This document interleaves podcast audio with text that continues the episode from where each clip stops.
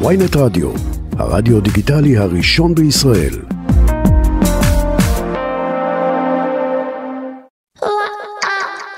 עכשיו בוויינט רדיו, מחוץ לפריים, עם רן בוקר.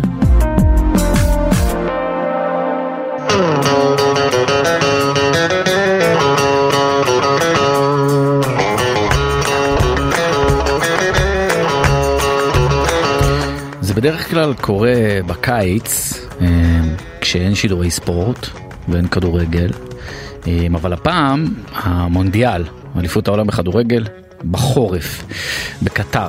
אה, החלטנו שאין מצב שאין תוכנית, שיש תוכנית של מחוץ לפריים שלא עוסקת מאחורי הקלעים של שידורי המונדיאל. איך זה עובד? כל האופרציה הזאת, לנסוע מעיר לעיר או לטוס ולשדר ולהפיק. בשבילנו אנחנו מקבלים את התמונה, את המשחק במשך שעה וחצי, יושבים ורואים את המשחק וקונים פיצוחים ופיצות, אבל בשביל האנשים שמאחורי הקלעים זו עבודה של ממש, ממש לא חודש של fun וכיף בחו"ל. אנחנו עם מחוץ לפריים, יהיו איתנו אנשים שבאמת עושים ועשו הרבה מאוד מונדיאלים. לא לפני שנגיד תודה רבה לעורכת שלנו דנית סמית ולטכנאי שלנו סתיו בצללי מחוץ לפריים. מתחילים.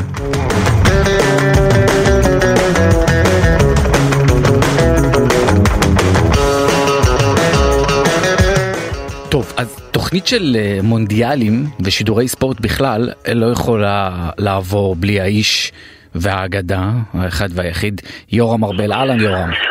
שלום שלום רן. מה שלומך?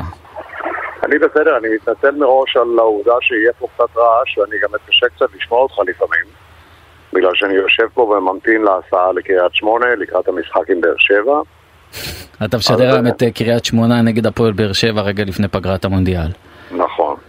ואתה יורם ארבל ממתין להסעה, אתה מכניס אותנו קצת אל מאחורי הקלעים, זו, זו בדיוק התוכנית, יורם.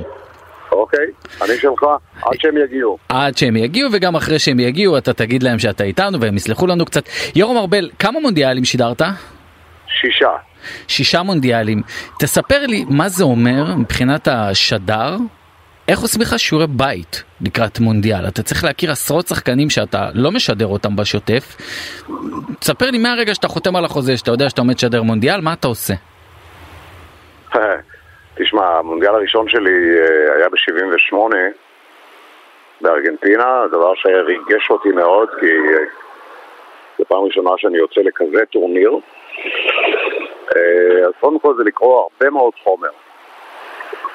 תגיד, סליחה שאני קוטע אותך, איך, איך זה היה ב-78 לשדר מונדיאל מבחינה ברמה הטכנולוגית? לאן התחברת? איך, איך היה הקשר עם ישראל בכלל? הטלוויזיה לא הייתה צבעונית אז, נכון? תשמע, אה, לא, ת, אני חושב שהמונדיאל שודר בצבע, אם אני זוכר נכון. Mm-hmm. אה, תשמע, אה, בסך הכל צריך לזכור שאת המונדיאל מפיקה פיפ"א יחד עם המדינה שמארחת, עם הטלוויזיה המקומית. זו אופרציה ענקית, אתה, אתה לא מבין איזה גודל הדבר הזה. אתה מגיע לאיצטדיון, אתה רואה יער של ניידות שידור, פשוט מגרש עצום עם עשרות ניידות.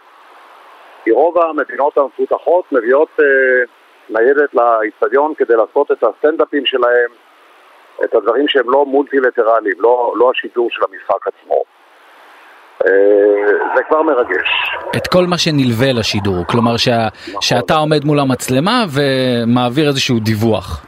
נכון, mm-hmm. גם זה וגם uh, תמונות צבע, כל, כל, אתה יודע, כל מדינה רוצה להראות uh, לפני המשחק את השחקנים שחשובים לה, mm-hmm. uh, כל מיני דברים כאלה, אז לכן uh, כל, כל תחנת טלוויזיה שולחת צוות גדול כזה, mm-hmm. חוץ מהטלוויזיה הישראלית כמובן.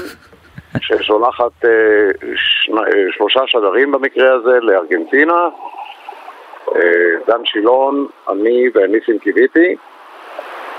ותשמע, זו עבודת הכנה מאוד גדולה, אבל כשאתה מגיע לשם, אתה בפעם הראשונה, לא בשבילי כל כך, כי שידרתי גם קודם אה, קצת מחו"ל, אבל פעם ראשונה שאתה פוגש אופרציה מהסוג הזה ואתה פוגש תחנת טלוויזיה שכאילו נבנתה למונדיאל. הארגנטינים בנו תחנת שידור חדשה אה, ענקית, והם עשו באמת מונדיאל יוצא מן הכלל. תגיד יורם, ומבחינת ההכנה, כמה זמן אתה מתכונן למונדיאל לפני? תראה, שבוע, שבועיים לפני אני מתחיל לקרוא את החומרים.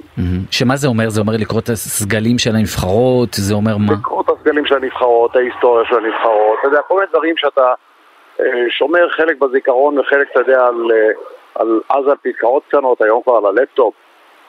אה, זה, זה לא, בוא נגיד, זה לא משהו מעמיק. את הדבר המעמיק אתה עושה לילה לפני המשחק.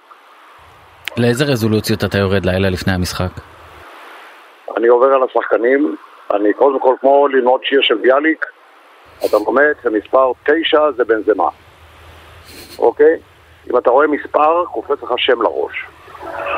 בוא נגיד שהיום אני כבר לא כך עושה את זה, אבל אז אה, זה, זה היה מין תרגול כזה, שהייתי בלילה לפני המשחק, משנן את כל הסגל, זה 22 שחקנים לכל נבחרת, אז תראה, זה נורא קל כשמדובר על נבחרת אנגליה או על ארגנטינה. בדיוק. אבל כשאתה צריך לשדר את קוסטה ריקה, זה קצת פחות... אה, אז מה, אתה מלחין את השמות שלהם לפני? אני לומד את ההגייה הנכונה של השמות. אני, אה, אם אני מגיע מספיק מוקדם ל- לאיצטדיון, אני גם טורח, אתה יודע, לחפש את השדר הספרדי או את השדר הטורקי ולשאול אותו אם אומרים ארגופלו או ארגופלו או משהו כזה. אמ, בעיקרון אני, אני עולה למגרש, אני, אני יודע, אני יודע את, את כל הסגל, אוקיי? ועל כל שחקן, אתה יודע, בכתיב קטן כזה על הנייר אתה כותב בין כמה הוא, כמה גולים הוא כבש, מתי הוא, ממתי הוא בנבחרת. כן, אבל זה לא אתה עושה, יש מישהו שמכין לך את זה, זה נקרא אה, עוזר שדר, נכון? כן, בדרך כלל אה, יש, יש עוזרי שדר, במיוחד היום, יש תחקירנים שאתה יוצא לשידור, שמע, אם תראה פעם תיק שדר של הליגה האנגלית, אתה לא תאמין שיש דבר כזה. זה מסמך של 50-60 עמודים על כל משחק. על כל משחק. יורם, דיברנו על זה, מה אתה עושה כשאתה מגיע למגרש, אבל עד שמגיעים למגרש במונדיאלים, זה לא שהמונדיאל מתמקד בתוך עיר אחת. מה היה המונדיאל הכי קשה שלך מבחינת הניידות? נגיע לזה, זה המונדיאל הטראומטי ביותר בקריירה שלי, זה ריו כמובן ב-2014. למה טראומטי? למה טראומטי? אמ, תשמע, אני עוד לפני הנסיעה לברזיל, מכיוון שאני עתיר מונדיאלים, התרעתי בפני הצוות, שחלקו היה מנוסה וחלקו לא מנוסה, הצוות שבנה את ההפקה, אה, על על הקשיים שמחכים לנו שם. עכשיו שתבין, אתה לא מפיק את המונדיאל, אתה לא מצלם את המונדיאל, אתה בסך הכל עושה את הקול של המונדיאל, אוקיי? אה, סך הכל אם אתה מדבר מבחינת הפקה, זה דבר די פשוט, זה קו שידור שמגיע מהאיצטדיון אה, ב- לחדר השידור אה, בירושלים או בתל אביב. רק נסביר, רק נסביר למאזינים, קו שידור זה לוקחים כבל אה, שמחברים אותו לתוך הקיר, או לתוך איזשהו חיבור מסוים אינטרנטי או טלפוני בזמנו, וזה מגיע לשידור בארץ, נכון? זה הדבר. נכון, זה קו כזה שאתה, הוא קו כפול, כי על קו אחד אתה משדר לארץ, ועל הקו השני מדברים אליך בלי שישמעו את העורך שמדבר אליך. אוקיי, אז מה היה כל כך מורכב בברזיל? אז קודם כל, אה, ברזיל מבחינת תשתיות היא מדינה אה, לא כל כך מפותחת. אה, חוץ מאשר הטיסות, שיש להם פשוט כמות אדירה של מטוסים. אבל מבחינת תשתיות, במיוחד שהטלוויזיה הישראלית שבשבילה שידרתי, תמיד מזמינה אחרונה את התחבורה, תמיד מזמינה אחרונה את המלונות, אולי ייפול לה איזה נסיעה. יהיה בסדר, יהיה בסדר. יהיה בסדר. וכשאני עברתי על התוכנית שידורים שלי, וראיתי שאני עושה טרמפים של אלף קילומטר ימינה-שמאלה, אה, העליתי כל מיני תהיות ושאל, ושאלות, ו, וקיבלתי תשובות יהיה בסדר, כמו שאתה מבין. אה, עד כדי רזולוציה של איפה אתה מכבס את החולצות שלך. שמע, אתה חמישה שבועות בחוץ, אתה לא יכול להסתובב עם מזוודה, אתה לעולם כמעט לא חוזר לנקודת המוצא שלך, אתה טס מעיר לעיר. זאת אומרת שאתה, אין לך זמן לקחת מזוודה, אתה לוקח הנדבק, אתה לוקח uh, טרולי. בטרולי הזה יש נגיד שלוש-ארבע חולצות, uh, בגדים תחתונים, כלי גילוח, שלום ותודה, אוקיי? נגמר לך ארבעה הימים האלה, מה אתה עושה עם בגדים? שאלה מטומטמת, נכון? נכון. אבל uh, התשובה עליה צריכה להיות חכמה. ומה היא? אני אספר לך, שוב, אני אתנצל על הרעש. תפסיק לעשן, יורם. לא, זה לא העישון. אתה מדליק. סיגריה עכשיו, אל תבוא עלינו. אתה לא יכול לראות אותי עכשיו. אה, תשמע, אני, אני נרגש, אני לא יכול ככה, זה... ברור, לא כל יום אתה עולה לשידור במחוץ לפריים, עם כל הכבוד במונדיאל, למונדיאלים. אם מדברים על כביסה, כן. דווקא במונדיאל של 2002, ש... שהיה ב... אני הייתי מוצב ביפן לערוץ הספורט, וגם מאז העליתי את השאלה הזו, ולא לא קיבלתי תשובה. תיתן את הבגדים שלך לכניסה במלון. הלו, את המלון הזה אני רואה בעוד שבועיים או שבוע וחצי. וואו, אז מה עושים, יורם? אל תגיד לי שהלכת למונדיאלים עם חולצות מלוכלכות. לא, לא הלכתי עם חולצות מלוכלכות, הלכתי עם חולצות נקיות, אבל אה, אני מצאתי פתרון ב- ב- בטוקיו, כי הכרתי את הקונסול, שהפך להיות ידיד קרוב מאוד שלי, קובי שושני, ואשתו יעל הציעה שהיא תכבס לי את החולצות, וכל פעם שאני עובר בטוקיו, הנהג של השגרירות יחכה לי בתחנת רכבת על הרציף, ייתן לי שק וייקח שק. ככה התנהל לו שדר הכדורגל של, של ישראל, אתה מבין?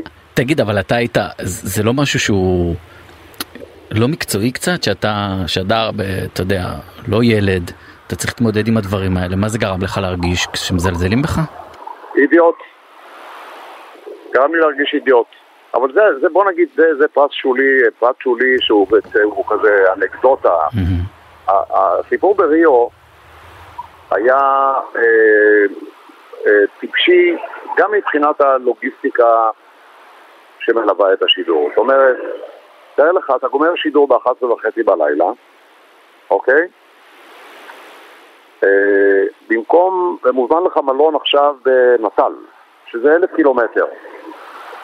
אתה חוזר למלון שלך, עד שאתה מגיע למלון זה בסביבות אחת בלילה, קשה מאוד לצאת מהאיצטדיונים.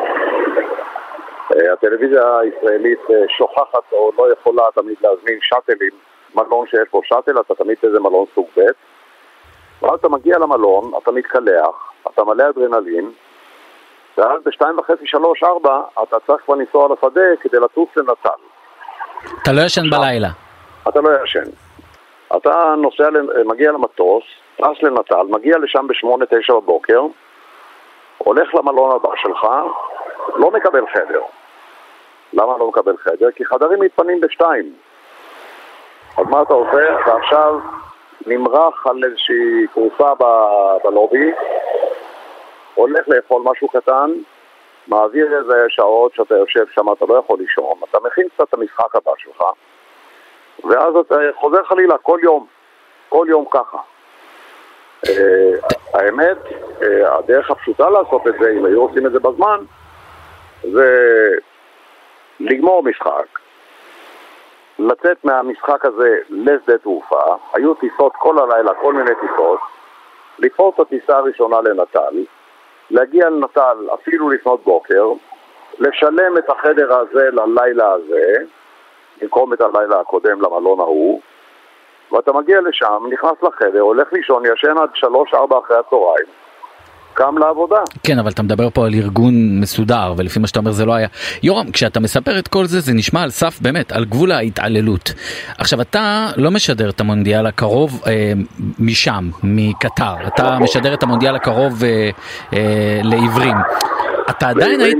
לעיוורים ולקויי ראייה. כן, אתה עדיין היית רוצה יורם לנסוע לקטר למרות התלאות האלה, שוב, בקטר רק נגיד, זה מקום קטן יותר, זה, זה מתרכז במקום אחד, אבל מה שאתה מתאר פה הוא ממש עבודה קשה, אתה עדיין היית רוצה לעשות את זה? שמע, תראה, קטר, את השידורים הייתי רוצה לעשות מאוד, אבל uh, לצערי זה לא, לא קורה. Uh, ומצד שני, אתה יודע מה, אין בוחין על דאבין, אני... Uh, קטר הולך להיות לוקסוס מבחינת השדרים, כי הכל במרחק של שעה נסיעה מהמלון. מהמם. אז מבחינה לוגיסטית לא צריכה להיות להם שום בעיה. כשהבנת יורם שלא בוחרים בך, נפגעת? מה אתה אומר? כשהבנת שלא בוחרים בך לשדר את לא, אני המונדיאל. התרגלתי. תשמע, אני כבר לא שידרתי גם את המונדיאל הקודם ב-2018. מהמם. התאגיד, אתה, אני לא חביב על, ה, כנראה על מי שמנהל את העניינים, אה, למרות שהוא בחור יקר ואני מאוד מחבב אותו ואנחנו חברים, אבל יש לו תפיסת עולם אחרת לגבי השידור, ואפילו לא הסכימו לשקול את ההצעה שלי, כי הייתי בקשר איתם. אתה הצעת להם שתשדר את המונדיאל הקרוב והם סירבו? אני הצעתי להם לעשות קבוצת מיקוד ולשאול את הציבור מה הוא רוצה, בדיוק כמו ששאלו בבחירות, אוקיי? Mm-hmm. ואמרתי להם שבמידה ואני לא יוצא מקום ראשון, אפילו אם אני יוצא שני, אני מוותר. וואו. אם אני יוצא ראשון, אז אה, תוסיפו את המסקנות. הם לא הסכימו לעשות את הפעולה הזו, ונשגב מדינתי, אבל ככה מתנהלים. אולי יורם זה משיקולי תקציב, כי בסוף אתה יורם ארבל ואתה גובה לא, לא, הרבה לא, כסף. לא, לא, לא, לא, לא, לא, ממש לא. ממש לא, אני הייתי מקבל בדיוק כמו אחרון השדרים. לא, הם החליטו, הם קוראים לזה אה, או להסעיר את המערכת, או לשנות את המערכת.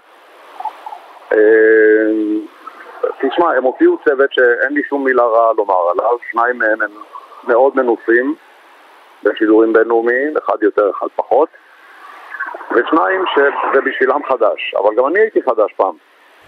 יפה מצדך יורם, אנחנו רגילים לזה ששדרי ספורט, שדרי כדורגל, אה, כשהם מוצאים את עצמם מחוץ לאיזושהי תחרות, הם אה, ישר אה, מתנגדים וישר תוקפים את המתחרים ואתה, מה שנקרא ג'נטלמן.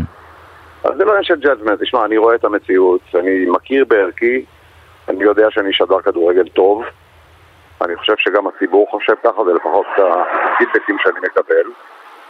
אה, עולם כמנהגו נוהג, תשמע, זה אותו דבר.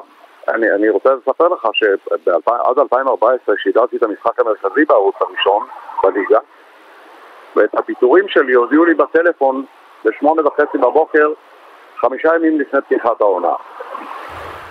קח אותי לשיחת טלפון הזאת יורם. מה אתה אומר? קח אותי לשיחת טלפון הזאת שאתה קם בשמונה וחצי או כאן. תשמע, מצלצל הטלפון, עונה, עולה שם יונה ויזנטל שהיה אז אה, מנהל זמני של הרשות.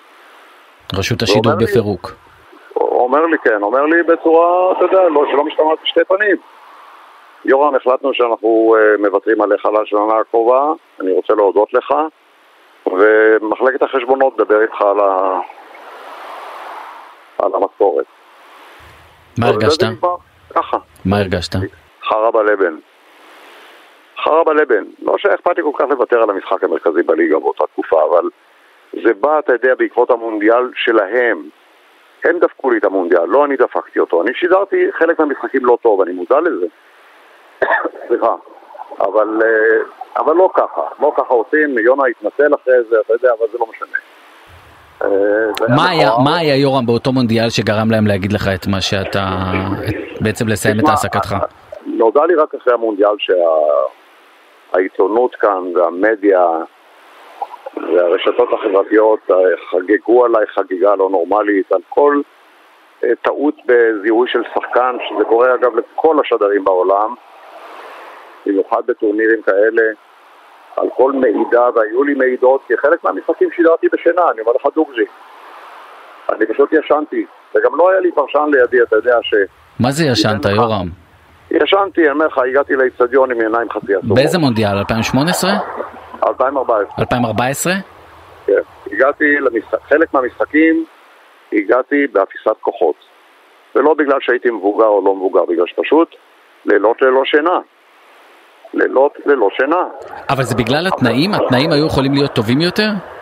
מה אתה אומר? זה בגלל התנאים? התנאים היו יכולים להיות טובים יותר? התנאים יכלו להיות מאוד מאוד טובים יותר, מה זאת אומרת? כלומר, היו התנא, עושים- התנאים במונדיאל 2014 דפקו אותך בעצם עד היום, אתה מלו, מלווה עם הדבר הזה שאתה לא זוכר שמות ושאתה מתבלבל וזה, עד היום זה, אנשים זוכרים לך את זה. אז בגלל התנאים של מונדיאל 2014, הקריירה שלך אה, דעכה. לא דעכה, מתה. זאת אומרת, ב-2014 פיטרו אותי משלושה מקומות ששידרתי בהם באות, באותה תקופה. פיטרו אותי מהערוץ, מהערוץ הראשון, פיטרו אותי מערוץ הספורט בטענה שאני ביקשתי לפרוש, אבל זו לא הייתה הסיבה האמיתית. אה, פיטרו אותי מערוץ 10 שבו שידרתי את מכבי תל אביב ביורוליג, אה, וזה דווקא לא הרגיז אותי, כי אה, לשדר את היורוליג זה פררוגטיבה של מנכ"ל ערוץ. יש, התחלף מנכ"ל, המנכ"ל שהגיע אוהב יותר שדר אחר, קיבלתי את זה. יורם. אני, אני, אני, אני בכוונה רוצה להתעכב, אנחנו מדברים על קריירה שמעל 30 שנה, בגלל תנאי אה, השידור. לא, לא מעל 30 שנה, זה 50 שנה עכשיו. אה, אה, לא, אה, זה 2014, כן, לא עברו כל כך הרבה זמן, אתה צודק, זה 50 שנה, 40 שנה ומעלה, אני בן אדם של אקסל או של וורד. אה, של וורד, לא של אקסל, אה, בגלל התנאים שלך במונדיאל 2014, הקריירה שלך נדפקה ופיטרו אותך, הקריירה שלך מתה. נכון, היא לא מתה לגמרי, מסתבר אה, שזה היה שם איזה, אה, אתה יודע, איזה שתיל קטן, שאוקיי, אז הוא נבל, אבל השקיתי, השקיתי. לא ויתרת. שנה אחרי זה אה, אה, קמתי לתחייה, ואמרתי אז, מכיוון שאחד ה... באחד המקומות היה כתוב שיכול להיות שליורם ארבל יש אלצהיימר, שלא נדע. וואו. ועד כדי כך הגיע, וכשחזרתי לשדר, ממש תקופה לא, לא ארוכה אחרי זה, את הליגה הספרדית תחילה, ואחר כך את הליגה, הליגה הישראלית. אז אה, אני כתבתי באיזשהו מקום שלפי דעתי מצאתי תרופה לאלצהיימר. מגיע לי פרס נובל על זה. ענק. יורם, אני רק רוצה להגיד שיונה ויזנטל, שהיה אז אה, מנכ"ל רשות השידור בפירוק, והוא זה שהתקשר אליך לפטר אותך בטלפון, מבקש לומר, אה, זה נכון, עשיתי את זה בצורה לא ראויה ולא מכובדת, ואני מצר על כך. יחד עם זאת, הוא אומר, זאת הייתה ההחלטה המקצועית והנכונה. אתה גם מרגיש את זה? תשמע, יש, אני חולק, אני, אני קודם כל קיבלתי את ההתנצלות שבו כבר שנה נדמה לי אחרי האירוע. כן, לי היה חשוב להביא אותה כאן לשידור, בכל כן, זאת, כי אנחנו מדברים עליו. יונה, יונה הוא בחור על הכיפאק, זה, זה לא שייך. אה, אבל אה, עכשיו, לגבי ההחלטה המקצועית, אה, תשמע, זו דעתו, אני מכבד אותה. אה, אבל יכול להיות שזה היה חלק מהאווירה ששררה סביבי באותה תקופה, כי אני לא בטוח שההחלטה הייתה לגמרי מקצועית. ההחלטה הייתה חלק מתוך אה, משהו, אה, מתוך אה, איזו אווירה כללית ש, שארבל גמר. וואו. ואני יכול להבין אותו אולי. יורם, אני רוצה לקחת אותך למקום קצת יותר מקצועי, כי בסוף אני אתה... לא כועס דרך אגב, רק שתדע, אני, אני באמת, אני, הת- התקופה הזו הייתה ואיננה, אני, אני מזדקן בכבוד ואני מבסוט לאללה. אם רועי קהת ייתן גול, אז תאמין לי שאני אדע שזה רועי קהת. יורם, מה הרגע הכי זכיר שלך, הכי זכור שלך בכל המונדיאלים ששידרת? אה, תשמע, זה קל מאוד להגיד. המשחק בין אנגליה לארגנטינה במקסיקו ב-86 היה בהחלט אה, אירוע יוצא דופן, גם מבחינת המפגש בין שתי נבחרות שייצגו מדינות שהיו במלחמה בתקופה הזו, אה, גם בגלל שהאיצטדיון האצטקה במקסיקו סיטי הוא איצטדיון ענק ומדהים, וגם בגלל איש אחד שלקח את המספר 10 על הגב. איך קוראים לו, איך קוראים לו, יורם? תן לנו. קוראים לו יגיטו, יגיטו. יורם ארבל, מה, מה אתה רוצה שנאחל לך כשאנחנו מסיימים את השיחה הזאת על מאחורי הקלעים של המונדיאל ודיברת גם בלב, ב, ב, באמת ב, ב, באופן כל כך גלוי וכל כך מרגש, מה היית רוצה שנאחל לך? תאחל לי קודם כל... ש- תפסיק לעשן, אתה מדליק עוד סיגריה בזמן הרעיון. את המונדיאל הקרוב. אה, הפרויקט שאני אה, מרים עכשיו, יחד עם עוד אה, כמה חבר'ה טובים, סליחה, והבן שלי יונתן. שמפיק את זה, אנחנו עומדים לשדר את המונדיאל ללקויי ראייה. אני רוצה שתדע שיש למעלה מ-120 אלף בני אדם במדינת ישראל שלא רואים טלוויזיה, לא יכולים לראות. הם לא דווקא עיוורים, אבל הם, הם לקויי ראייה. אגב, מה, מה ההבדל בין שידור, מה ההבדל בין, ש- מה ההבדל בין שידור, כמו שנערכים למונדיאל בטלוויזיה. אבל יורם, מה ההבדל בין שידור, מבחינת הכנת החומר, מבחינת חומר השדרים. אה, אני מרכז את הפרויקט, ואנחנו מתחילים כבר במשחק הפתיחה. אני לא אשדר 28 משחקים כמו ששידרתי בברזיל, אבל 17 אני אשדר. ושידור רדיו אה, כזה, מהמם. הוא אה, לא דומה לשום דבר אחר. הנה מגיעה ההצעה שלי. אז אה, נשחרר אותך לשלום. מפורט, זה שידור צבעוני מאוד, אתה חייב אה, לצייר את התמונה. אה, זה- זה משהו אחר. אהלן, אהלן. יורם ארבל. תגיד לחבר'ה מההסעה. תודה רבה לך יורם ארבל על השיחה הזאת, שיהיה לך עוד הרבה הרבה שנים לשדר, תודה רבה לך. תודה רבה, רן, להתראות. אחרי השיחה הזאת עם יורם, לא, לא, לא צפיתי את זה בה, אני חייב לומר, אה, אבל זה עדיין יפה לראות מישהו, לשמוע מישהו שמדבר באופן גלוי לב כל כך אמ, על דברים פחות נעימים שקרו בקריירה שלו. ועכשיו במעבר חד אמ, דיברנו על מאחורי הקלעים של שידור המונדיאל אבל אני רוצה רגע לעשות סטופ ולפתוח סוגריים לדבר על שידורי ספורט בכלל. אופן הצריכה שלנו כצרכנים כצופים כצופות בשידורי ספורט איך זה הולך להיראות בכלל בשנים הקרובות עם אה, פלטפורמות שידורים כמו נטפליקס וכל ה-OTT השונים. אמ, ואנחנו על הקו עם אה, חבר הכנסת לשעבר רועי פולקמן. אני לא כל כך אוהב להגיד את המילה הזאת ועדה כי אני מוצא אותה מאוד משעממת. אז אתה עמדת בראש... אמ, אתה, אתה עמדת בוועדה, אין לי ברירה, אה, יושב ראש הוועדה להסדרת השידורים, שידורי הספורט בישראל, אין, אין ברירה, שלום רועי. ועדה זה בסך הכל עוד כלי לעשות... כן, אבל זה משעמם. להגיד ועדה. זה תלוי מה הנושא. כן, אה, הבטחנו לך שאנחנו נתקשר קצת לפני, יורם ארבל הייתה שיחה מאוד מרגשת, תאזין אחר כך. אמ, רועי, תן לי בשתי נקודות, מה המסקנות של הוועדה שלך, אתה יודע מה? בוא אני אקל על המאזינים. אני רואה היום בוול סטריט ג'ורנל שנטפליקס אה, שוקלת להתחיל לרכוש שידורי ספורט כדי להביא אליה אה, צופים חדשים.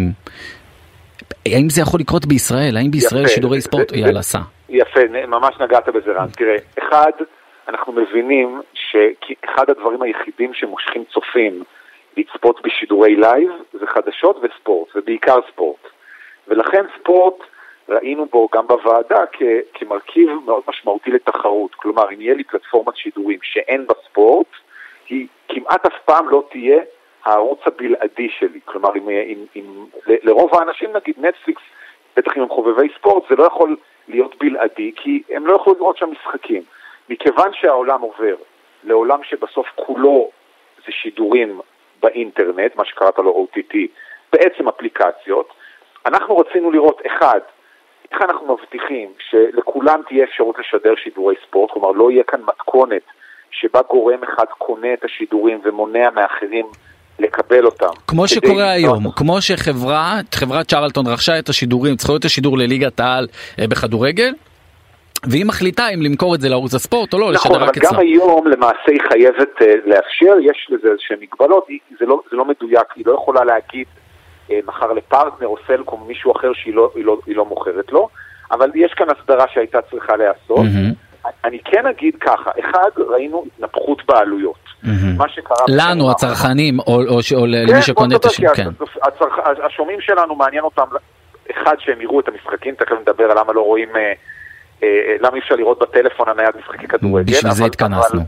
אבל, אבל גם המחירים התנפחו, ומה שראינו זה שבפועל רוב גופי השידור כל הצופים, כל הצופים שלהם מסבסדים בסבסוד צולב את שידורי הספורט. למה?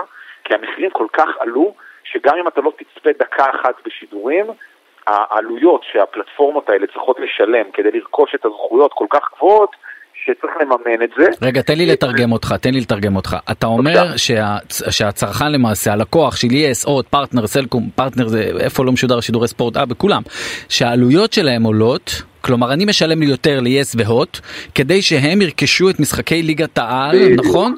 ואז ככה למעשה גם ה-83 שקלים שאני משלם לצ'רלטון וגם המחיר של יס והוט עולה הוא יקר יותר, בגלל זה אתה אומר סבסוד צולב. אתה, צודק. עכשיו, גם mm-hmm. אנחנו רצינו להבטיח את העניין התחרותי. שתיים, היו רגולציות מיושנות, למשל, שחייבו מפרט. למה חייבו מפרט? כי כשקבעו את הרגולציה הזאת לפני 15 שנה, העבירו המון שידורי ספורט לערוצים בתשלום. ואז בא הרגולטור ואמר, תשמע, אתה חייב לשדר איקס ליגות ואיקס מפעלי ספורט בערוצי הבסיס. מכיוון שבעולם האפליקציות, כל הדיבור הזה על חבילות בסיס, וכל הדיבור הזה על מפרטים הוא מיושן, או אנכרוניסטי, זה כבר לא מתאים, אנחנו באנו ואמרנו, תקשיבו, למה כשאני רוצה לקנות אה, חבילת ספורט, אתם מחייבים אותי לשלם גם על הליגה האיטלקית וגם על הליגה הספרדית, כי מחייבים את הפלטפורמות. תנו לי לקנות אם אני רוצה לשלם. יבוא מישהו ויגיד לי, רועי, אתה מתעניין רק בליגת העל בכדורגל בישראל, לא מעניין אותך ליברפול ולא מעניין אותך יובנטוס, אז שלם רק על זה וניתן לך מתווה, אה, הצעה ב-20 שקלים. כל היכולת הזאת להציע לצרכן הישראלי חבילות מודולריות, גמישות, שמתאימות לצרכים שלו, ואחד בכלל לא רוצה ספורט, רוצה רק אה, שידורי, אה, אני לא יודע. אז אתה. אומר לי, אני פשוט לא רוצה שהמאזינים יסתבכו. אז אתה אומר לי שעכשיו, אם הוועדה שלך, רק נכניס כוכבית נורא גדולה וברורה, המסקנות של הוועדה שלך עדיין לא מיושמות, מהסיבה שהן צריכות לעבור בכנסת. נכון. כשלא הייתה אה, ממשלה חזקה שיכלה להעביר חקיקה, למעשה זה ממתין על שולחן שר התקשורת הבא. אם הוא ירצה. אה, ליישם את המסקנות, הוא יעביר אותם בכנסת. מדויק. אתה מדבר איתי על זה שלא תהיה יותר, אה, לפי הוועדה שלך, שהערוצים לא יחויבו לרכוש יותר את הליגה האוסטרית והליגה האיטלקית כדי לשדר את אה, ליגת העל, אלא בדיוק. רועי שהוא הצרכן הפרטי יוכל לשלם 15 שקלים לגוף X כדי לצפות אך ורק בליגת העל. אני לא אהיה מחויב יותר לשלם את זו- זו ה-83 בדיוק שקלים. עכשיו הם יוכלו להכיל חבילות, אבל כבר הרגולטור לא יחייב אותם, כמו היום, לייצר את אותן חבילות בסיס, כיוון שהעולם הזה של חבילות בסיס, כשאני יכול להתאים לך מיליון מסלולים בצורה נורא גמישה, אה, אה, לא רלוונטי יותר, אז זה בהחלט תיקון אחד אה, חשוב נוסף, דיברנו על החובה לתחרות. כן, אבל אני על פשוט, הזמן שלנו הולך ונגמר, אני רק רוצה להבין מתי ואם בכלל חיילים בבסיסים אורחים בחתונות, אוקיי? אנשים בפגישות יוכלו לראות כדורגל ישראלי בטלפון הנייד. היום אפשר לראות רק את המשחק המרכזי בערוץ הספורט, וגם זה דרך חיבור ל-yes פלוס או לסלקום. אתה, אתה צודק, אני אגיד ככה, אחד, אה, אני, חושב שיש לי בעיה עם בחתונות, אתה בא לחתונה, מה, אתה תתחבא בחופה במקום להסתכל על החתונה. חצי מהחתונות שאתה הולך אליהם זה כדי, רועי, לא- חצי לא מהחתונות שאתה. הולך אליהם זה כדי לסמן וי, על מי אתה בא לעבוד. הבנתי, אתה אומר חתונות שהולכים עליהם לסמן וי.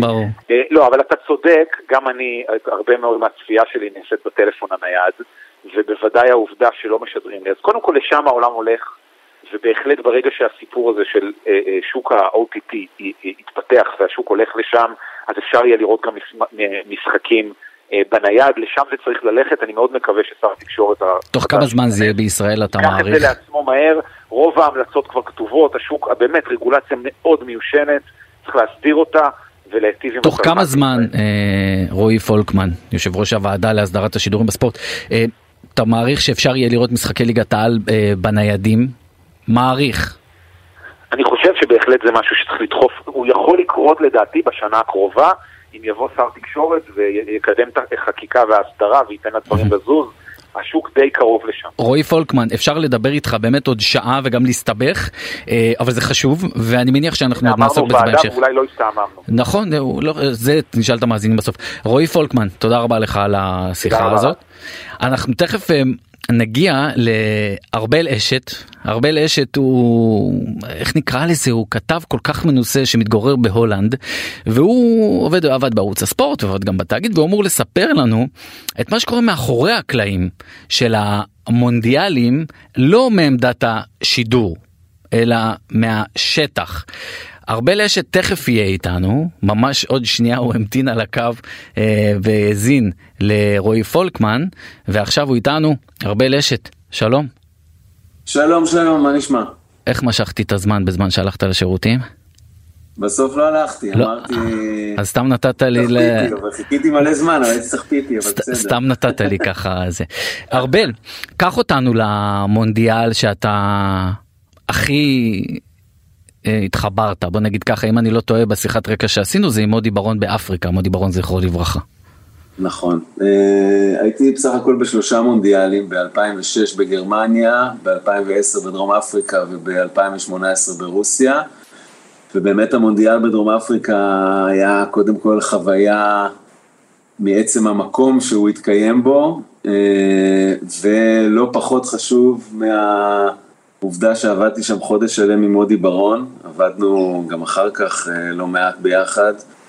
אה, וזה היה, אתה יודע, אני לא צריך לספר לך על מודי, וכולנו כבר אה, מכירים אותו ויודעים מה הוא ומי הוא, אבל זה היה באמת מין חבילה שלמה כזאת של גם, גם אירוע ענק וגם שותף לעשייה שאין טוב ממנו ומוכשר ממנו. אה, ובעצם בחודש הזה, כמו שאתה הצגת בדברי הפתיחה שלך, בעצם ניסינו להביא את כל ה... מסביב של מונדיאל שהוא לא בעמדת השידור ולא מתוך האצטדיון, אלא ברמת האוהד, ברמת הדברים שקורים שם, המקום, הרי דרום אפריקה זה, זה, זה היה בכלל כל ה... קח אותי, קח אותי, קח אותי לרגע הזה ארבל, שאתה יושב אה, בחדר אה, עיתונאים עם מודי, יודע שאתה לא נכנס לגמר של הטורניר, כן. ופתאום נח עליך המזל. כן, רק אני אגיד לפני זה שאנחנו במשך חודש ניסינו לספר את כל הסיפורים, לקשור בין התרבות אה, וההיסטוריה והכדורגל, לנסות לספר את הסיפור של הולנד אה, אפרטהייד, למרות שהולנד היא לא קשורה לאפרטהייד, אבל את, את הרקע, את המתיישבים ההולנדים שהגיעו כמה מאות שנים לפני, וכאילו ליצור כל מיני סיפורים כאלה שמעבר לכדורגל. אה, ובאמת הכל הגיע לקליימקס אה, שהוא אה, מהסיפורים האלה שקורים לאנשים אחרים בדרך כלל בחיים ולי אף פעם לא קורים, אבל פתאום קרה לי. שעתיים לפני משחק הגמר, הולנד מול ספרד, אני ומודי יושבים באוהל העיתונאים, האלה שאין להם כרטיס למשחק. רק נגיד ארבל אני סליחה שאני קוטע אותך אוהל עיתונאים זה למעשה אוהל ענק שיש בו עמדות אה, אינטרנטיות וממוחשבות שבו יושבים הרבה מאוד עיתונאים שמגיעים לי, מ, ל, למדינה שבה נמצא המונדיאל אבל אין להם כרטיס למשחק הם רק מדווחים מה קורה מסביב הם רואים את המשחק במסכים כלומר יכולים לשלוח אותך לסקר את המונדיאל אבל אתה לא נכנס למשחק אתה באוהל נכון? לגמרי, לא, זה תלוי באקרדיטציה שיש לך. כן, אני מכיר את זה מהאירוויזיון. הזכויות היו אז של ערוץ אחד, ואנחנו כערוץ הספורט, אתה יודע, הסתובבנו בחוץ וראינו בכמה משחקים, אבל למשחק הזה פשוט לא היו כרטיסים, וגם ערוץ אחד שהיו מאוד נחמדים וניסו לעזור לנו, לא הצליחו. והייתה, היה תסכול נוראי אצלי, כי אני אוהד הולנד עוד משחר ילדותי וחי בהולנד. אמרתי לעצמי, איך יכול להיות ש-200 מטר ממני הם הולכים לשחק ואני לא אראה את המשחק ואני יושב באוהל פה, אוהל ענק כזה שנבנה אד הוק, כמו שאתה מתאר, כל העמדות וזה. ויראה אותו באיזה טלוויזיה מאפנה עם, אה, אני יודע, ישתה קפה ואיזה. אה, עד שפתאום מגיע המלאך עם אה, המצלמה, קוראים לו ברני ארדוב, צלם עיתונות די מוכר בארץ, ופשוט בא אליי ואומר לי, תגיד הרבה, יש לך כרטיס לגמר? אמרתי לו, לא. אמר לי, קח. אמרתי לו, מה זאת אומרת, כאילו, מה, אוקיי, מה הקאץ' פה, מה, הוא אומר לי, עזוב, אין קאץ', הוא אמר לי שהוא ממש עכשיו היה בקפיטריה של העיתונאים, לקח מגש והיה דבוק מתחת למגש כרטיס לגמר שכנראה עיתונאי אחר שם אותו ושכח את זה על המגש שלפניו. הוא אמר לי, קח את זה, אבל זה לא מספיק, אתה צריך גם מדבקה כזאת שידביקו לך על הכרטיס, זה היה לדעתי שעה ומשהו לפני הגמר, ממש ברגע האחרון. וכאילו, אתה יודע, אתה אומר לעצמך, אוקיי, מתישהו החלום הזה, אתה יודע, מתישהו אני אחזור להיות לחלוכית, זה לא יכול להיות שזה... רגע, אבל יש לכם כרטיס אחד ואתם שניים, מודי ברון איתך. מודי ברון, נתן לי את ברכת הדרך, אמר לי, צא לדרך, אני אראה באוהל עיתונות, במילא היה עייף, לא היה לו כוח. אה, ופשוט יצאתי לדרך, ו... ואיכשהו זה באמת עבד, נכנסתי לאצטדיון כל המחצית הראשונה, רק הייתי עסוק בזה, הוא אמר לי, ברני, אל תשב במקום שלך, שזה שהכרטיס שלו, זה שלידו, החבר שלו לא ידע פתאום שמישהו לקח לו את הכרטיס. אז עליתי למקום הכי גבוה באצטדיון, התפללתי כל המחצית הראשונה שלא יעיפו אותי משם, כי כל מי שלא ישב במקום שלו פשוט העיפו אותו. ואיכשהו התרחש נס והצלחתי לראות את כל המשחק, כולל ההפסד של הולנד.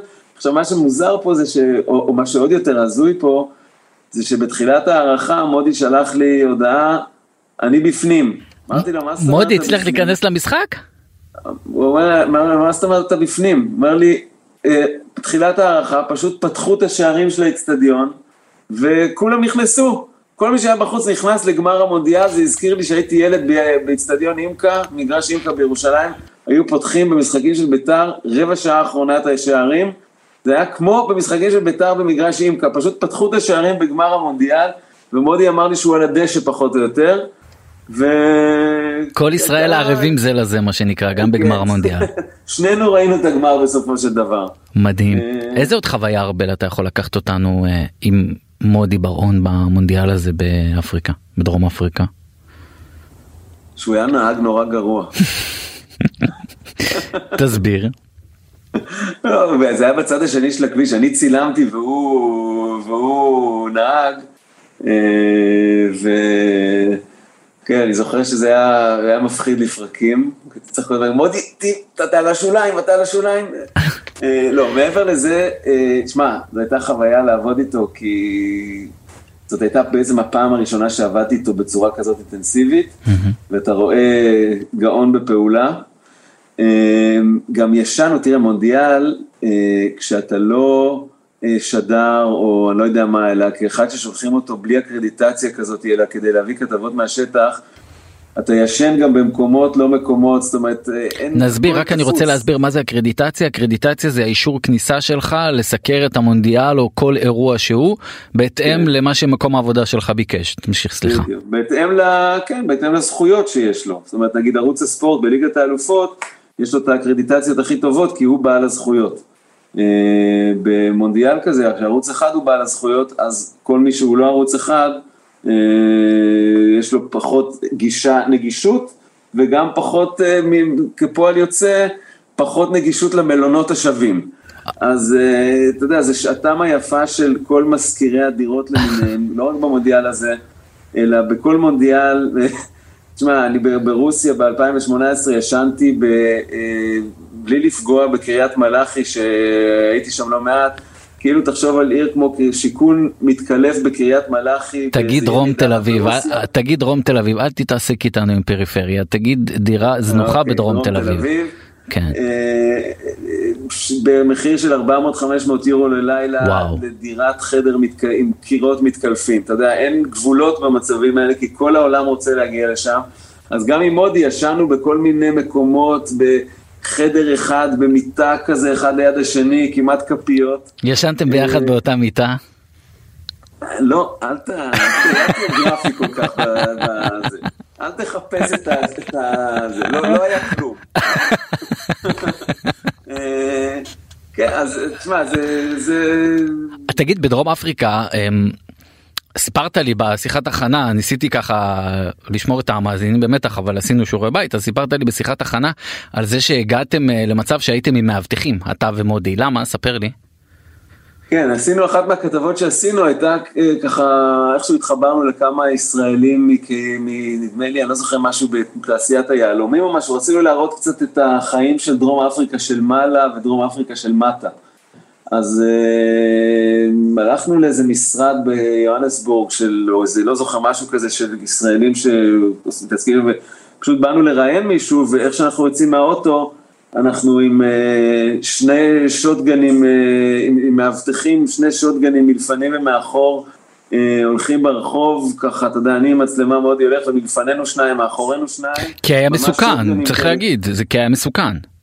אה, כי זה אזורים מסוימים, תשמע, אנחנו לא קראנו כלום, אבל זה אזורים אה, שאתה יודע, אם, אם קורה משהו אז באמת לא כדאי... אה, מי לא שילם הרבה על המאבטחים מהערוץ או... מה פתאום, אתה נכנס פה לקטנות לא חשובות, אני לא יודע מי שילם עליהם, אבל אני חושב שזה היה חלק מה...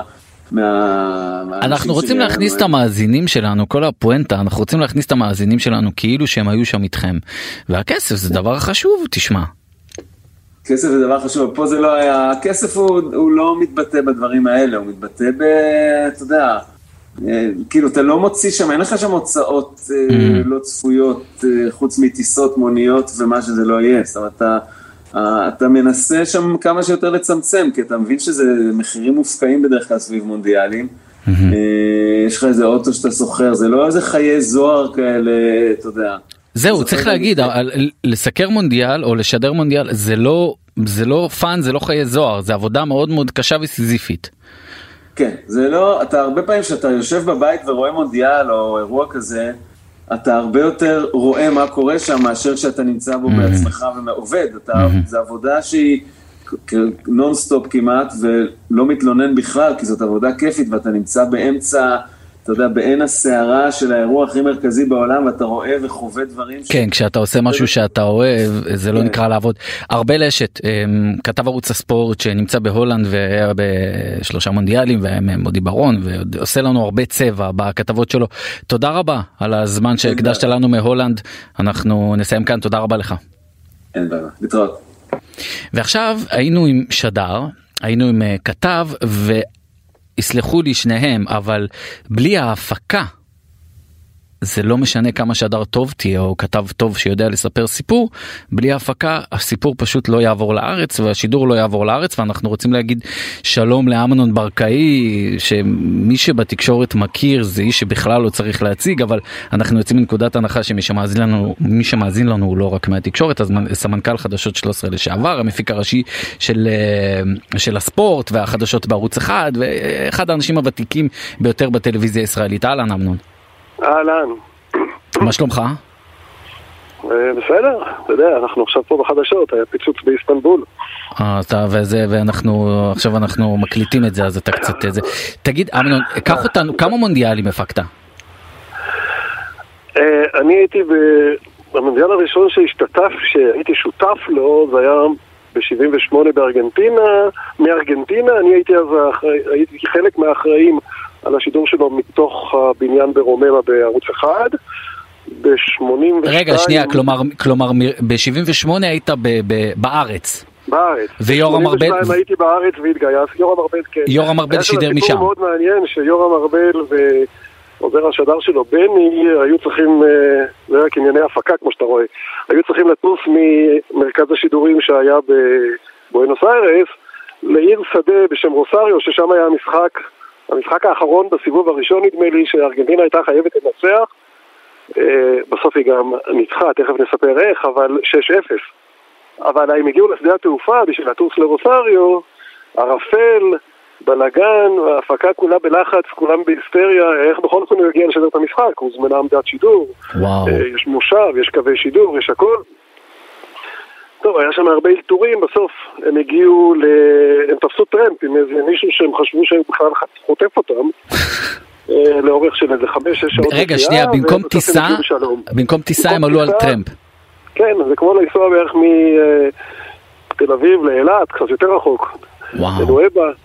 אה, עלו על טרמפ בתקווה שהם יגיעו למקום והגיעו בכל התנאים, כי השדה תעופה היה סגור, שנת 78 עדיין מטוסים היו די פרימיטיביים. תגיד, ואיך הם יצרו איתכם קשר? אמנון, איך הם יצרו איתכם קשר? כלומר, זה לא, אין טלפון, אין פלאפונים. אין, אין טלפונים, זה ללכת, למרג... ללכת לטלפון של אה, מסעדה או משהו כזה ולהתקשר למרכז שידורים, שם אנחנו יושבים, אני לא ישבתי באירוע הזה, אני ישבתי רק מ-86 ואילך, אבל שם יושב, אה, ישב בזמנו יואש אלרועי, שהיה מנהל מחלקת הספורט והיה המפיק הראשי של האירוע, ואומרים לו, תשמעו, אנחנו תקועים פה, אנחנו מקווים למצוא משהו שיגיע בזמן, או שמזג האוויר ישתפר, וכולנו צריכים להתפלל. ככה זה היה כל השנים עד אה, שהמציאו את ההודעות האלקטרוניות, את האס.אם.אסים. איזה עוד אירוע אתה זוכר, אמנון, שככה הוציא אתכם אה, מהשגרה? במונדיאלים. תראה, כל, כל, כל אירוע, כל המונדיאלים, בניגוד למונדיאל הנוכחי הקרוב, כל המונדיאלים היו מונדיאלים עם פריסה מאוד מאוד גדולה. Mm-hmm. כאילו, תמיד היית שולח שלושה צוותים, כל אחד איזה אה, שליש מהמדינה. אם זה באיטליה אפילו, ואם זה במקסיקו, ואם זה בארצות הברית, שבכלל זה היה, תראה, המונדיאל הבא דרך אגב יהיה קטסטרופה להפקה. מונדיאל שמתחיל בקנדה ונגמר במקסיקו. וואו, בהצלחה לכולם. ומוונקובר ועד דטרויט, תגיד, אה, אה, איך אתה... טורונטו ועד טיחואנה. שאלנו את יורם ארבל איך הוא עושה שיעורי בית. תספר לי על הרגע שלך כאיש טכני, באמת, מהבכירים שיש לא, כאן. לא, אני לא איש טכני, אני איש הפקה, אבל זה עבודה של שנה. בדיוק, זה מה ש... תשמע, אה, זה תכנון שצר... שנבנה לאורך שנה שלמה, שתלוי כמובן בסדר המשחקים, שאליו אתה צריך להתאים את uh, סוג השדרים ולחלק להם את הזמן ככה שאפשר יהיה להגיע מלוקיישן ללוקיישן בימים, זה לא כמו קטר עכשיו, כן? לעשות את הטבלאות המסובכות מאוד של ימי העבודה, ימי השידור, זמני ההגעה, חיבור של רכבים למטוסים, מטוסים למוניות, מוניות לבתי מלון, בתי מלון לשעת כניסה, שעת יציאה, כי גם אם אתה מגיע, שהיה לנו בכמה מצבים כאלה, אתה מגיע בטיסה בשמונה בבוקר לבית מלון בעיר שאתה משדר ממנה בשמונה בערב, אז אתה יושב ומחכה בחוץ עד הצ'ק אין ארבע שעות ואתה כולך הרוס מטיסה שטסת כל הלילה כי אתמול בערב גמרת לשדר בעשר בלילה פתחנו עם יורם ארבל שסיפר בדיוק את אותו סיפור, מדהים אז זה קורה, בכל, כן, זה קורה ברוב המקומות. חלק מהמקומות הקטנים, נגיד, כשהיינו במונדיאל באיטליה ב-90, אז בכל צוות היה אה, רכב, mm-hmm. אבל גם היו צריכים לנסוע מטורינו... אמנון, כמה זה עולה? הפקה של מונדיאל כזאת, עזוב רגע זכויות שידור וזה, כמה זה עולה להפיק בשטח את כל האירוע הזה? של צוות שידור. תשמע, בניגוד לאולימפיאדה, זה, כל המונדיאל כזה, בדרך כלל הצוות ההפקה, חלק גדול מהצוות שידור גם, נמצא בסביבות 40 יום. אני יצא אפילו 42 יום בחוץ. אז תעשה חשבון שצוות גדול, אה, אומנם לא היו אף פעם צוותים גדולים כמו הצוות שנוסע עכשיו לקטר, כי mm-hmm. כולם מרוכזים במקום אחד, אבל צוות גדול של 15, 18, 20 איש, שצריך לנון 40 יום בחוץ, לטוס, אה, לא יכול להגיד לך כמה, אבל משהו בסדר גודל של 20-25 טיסות פנימיות באותה, באותה מדינה, אז תעשה מכפלות של כל הדברים האלה. אה, כמובן כל מה שקשור בלינה, אוכל, אה, נסיעות. אש של 75 דולר ליום. סכומים של, אה, שמתקרבים, כן. זה סכומים של שש ספרות. וואו. שבע ספרות, זאת אומרת. אתה מדבר רק על המסביב, לא על הזכויות שידור. כן, כן, רק על המסביב, אבל זה העיקר. הזכויות שידור גם, אה, כאילו, הזכויות שידור נתנו תחת השידור, השידור הוא כאילו חינמי. נכון. התמונה מגיעה בסופו של דבר, והסאונד. ואתה, שאלה כמה אנשים מלווים את השידור הזה, כמה פרשנים, כמה טכנאים, אה, זה הפונקציה שמכפילה את העלויות. אה, כמה מלווים, כמה... שבע ספרות אתה אומר להפיק שידורי מונדיאל, להפיק שידורי מונדיאל שבע ספרות. אני מעריך שזה כן, היום זה בטח מיליון שקל, יכול להיות שבימים ההם זה עלה, זה לפחות כאילו, אני חושב, זה עלה קצת אולי פחות בימים ההם. המחירים היו שונים, וגם אי אפשר להשוות. ברור. אני זוכר שחדר במקסיקו במלון, היה 27 דולר במלון שרשות השידור לקחה. אמנון ברקאי, אנחנו... ברור, אמנון ברקאי, באמת, אחד מאנשי ההפקה הבכירים ביותר שיש בטלוויזיה, היום עובד בחדשות 13, סמנכ"ל חדשות 13. תודה רבה לך על השיחה המעניינת הזאת, יכולנו להמשיך עוד הרבה זמן. תודה רבה לך. אוקיי, תודה לכם. אתם שומעים את זה ברקע? תגביר, תגביר.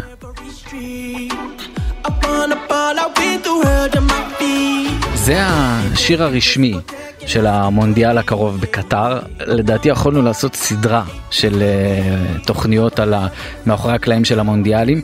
אנחנו מסיימים את מחוץ לפריים, נגיד תודה רבה לעורכת שלנו דנית סמית, לטכנאי שלנו סתיו בצללי. ניפרד לא לפני שנבקש מכם להאזין לנו גם באפליקציות הפודקאסטים השונות ולדרג אותנו ולהאזין. תודה רבה לכם מחוץ לפריים, תודה שהאזנתם.